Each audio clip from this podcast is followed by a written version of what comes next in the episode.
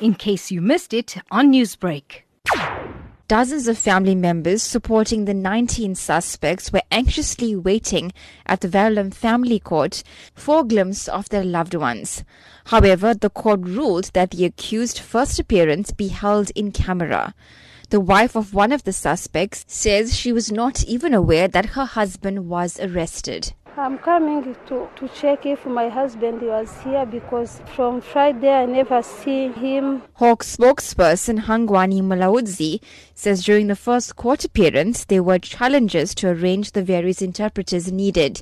He says proceedings were held in camera to avoid jeopardizing investigations. We view this matter in a very serious light. We have requested the court to give us time so that we can finalize these investigations. Mulaudzi explains that it was not only the media that was barred from the courtroom. Anybody has been barred from revealing the names of the suspects, their nationality, the places where these uh, uh, arrests were made, including the public as well. Mulaudzi says the investigation is still at a sensitive stage and more arrests are imminent.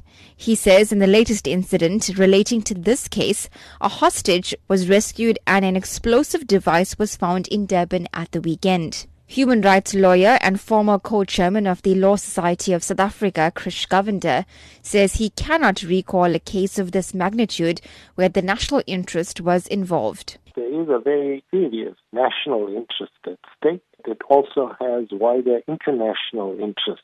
The case has been postponed to Tuesday. I'm Prabashini Moodley for SABC News in Verulam.